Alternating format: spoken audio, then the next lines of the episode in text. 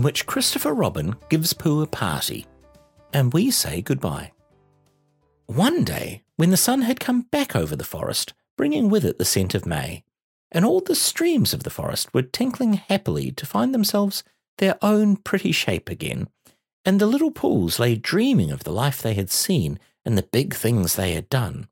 And in the warmth and the quiet of the forest, the cuckoo was trying over his voice carefully and listening to see if he liked it. And wood pigeons were complaining gently to themselves in their lazy, comfortable way that it was the other fellow's fault, but it didn't matter very much. On such a day as this, Christopher Robin whistled in a special way he had, and Owl came flying out of the Hundred Acre Wood to see what was wanted. Owl, said Christopher Robin, I'm going to give a party. You are, are you? said Owl. And it's to be a special sort of party, because it's because of what Pooh did when he did what he did to save Piglet from the flood. Oh, that's what it's for, is it? said Owl. Yes. So will you tell Pooh as quickly as you can, and all the others, because it will be tomorrow? Oh, it will, will it? said Owl, still being as helpful as possible. So will you go and tell them, Owl? Owl tried to think of something very wise to say, but couldn't, so flew off to tell the others. And the first person he told was Pooh. Pooh, he said, Christopher Robin is giving a party. Oh, said Pooh. And then, seeing that Owl expected him to say something else, he said, Will there be those little cake things with the pink sugar icing? Owl felt that it was rather beneath him to talk about little cake things with pink sugar icing, so he told Pooh exactly what Christopher Robin had said and flew off to Eeyore. A party for me? thought Pooh to himself. How grand! And he began to wonder if all the other animals would know that it was a special Pooh party, and if Christopher Robin had told them about the floating bear and the brain of Pooh and all the wonderful ships he had invented and sailed on. And he began to think how awful it would be if everybody had forgotten about it and nobody quite knew what the party was for. And the more he thought about this, the more the party got muddled in his mind, like a dream when nothing goes right. And then the dream began to sing itself over in his head until it became a sort of song. It was a anxious Pooh song. Three chairs for Pooh. For who? For Pooh. Why, what did he do? I thought you knew. He saved his friend from a wetting. Three cheers for Bear. For where? For Bear. He couldn't swim, but he rescued him. He rescued who? Oh, listen, do. I'm talking of Pooh. Of who? Of Pooh. I'm sorry, I keep forgetting. Well, Pooh was a bear of enormous brain. Just say that again. Of enormous brain. Of enormous what? Well, he ate a lot. And I don't know if he could swim or not, but he managed to float on a sort of boat. On a sort of what? Well, a sort of pot. So now let's give him three hearty cheers. So now let's give him three hearty witches? And hope he'll be with us for years and years, and grow in health and wisdom and riches. Three cheers for Pooh. For who? For Pooh. Three cheers for Bear. For where? For Bear. Three cheers for the wonderful Winnie the Pooh. Just tell me, somebody, what did he do? While this was going on inside him, Owl was talking to Eeyore. Eeyore, said Owl, Christopher Robin is giving a party. Very interesting, said Eeyore. I suppose they'll be sending me down the odd bits which got trodden on. Kind and thoughtful. Not at all. Don't mention it. There's an invitation for you. What's that like? An invitation? Yes, I heard you. Who dropped it? This isn't anything to eat. It's asking you to the party. Tomorrow. Eeyore shook his head slowly. You mean Piglet, the little fellow with the excited ears. That's Piglet. I'll tell him. No, no, said Owl, getting quite fussy. It's you. Are you sure? Of course I'm sure. Christopher Robin said all of them. Tell all of them. All of them except Eeyore? All of them, said Owl sulkily. Ah, said Eeyore. A mistake, no doubt, but still I shall come. Only don't blame me if it rains. But it didn't rain. Christopher Robin had made a long table out of some long pieces of wood, and they all sat around it. Christopher Robin sat at one end, and Pooh sat at the other, and between them on one side were Owl and Eeyore and Piglet, and between them on the other side were Rabbit and Roo and Kanga. And all of Rabbit's friends and relations spread themselves about on the grass and waited hopefully in case anybody spoke to them or dropped anything or asked them the time. It was the first party to which Roo had ever been, and he was very excited. As soon as ever they had sat down, he began to talk. Hello, Pooh, he squeaked. Hello, Roo, said Pooh.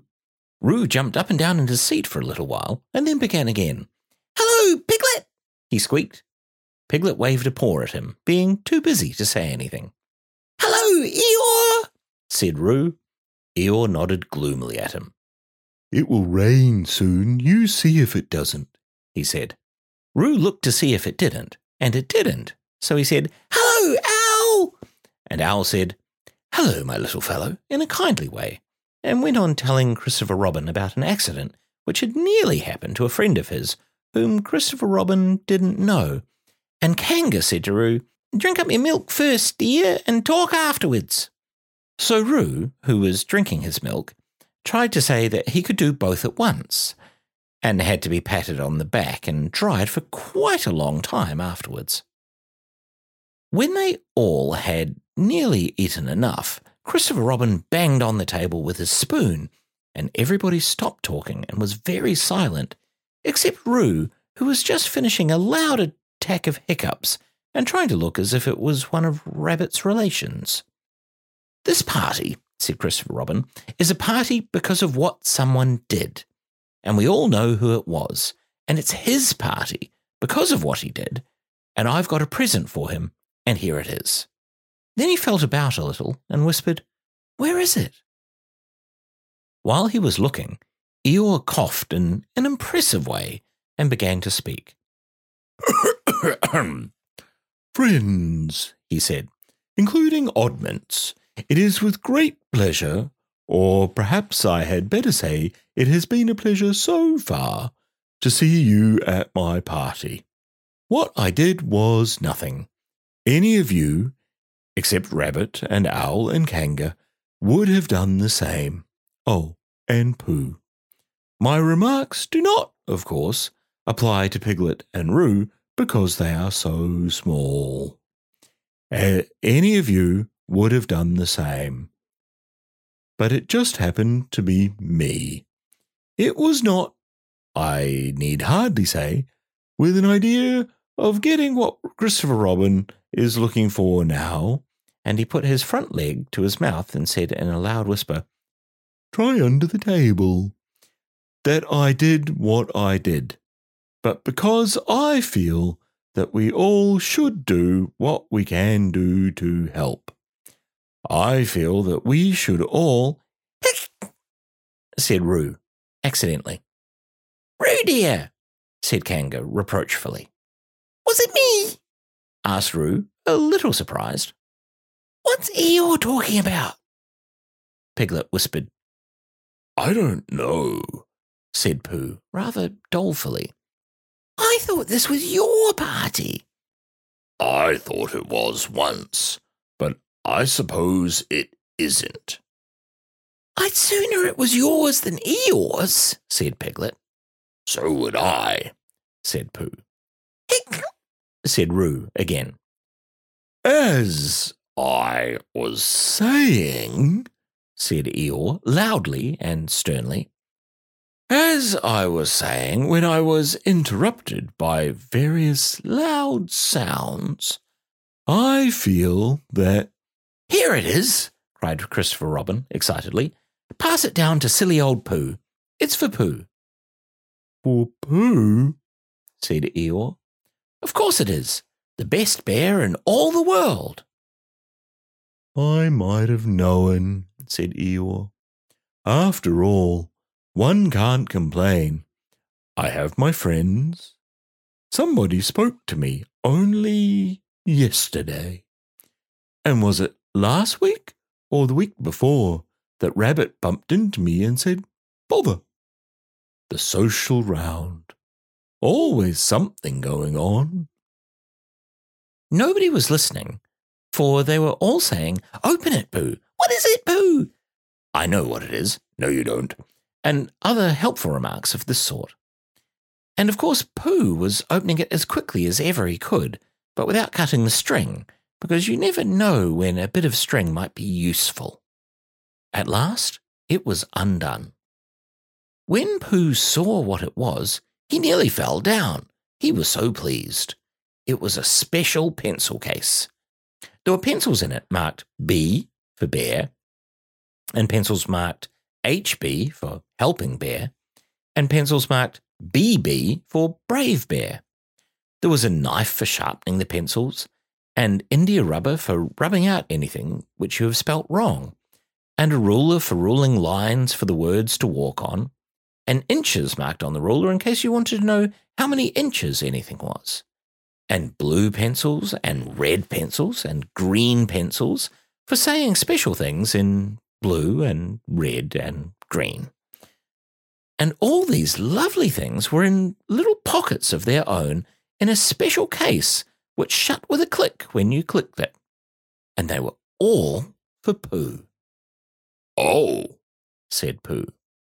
Oh, Pooh, said everyone else, except Eeyore.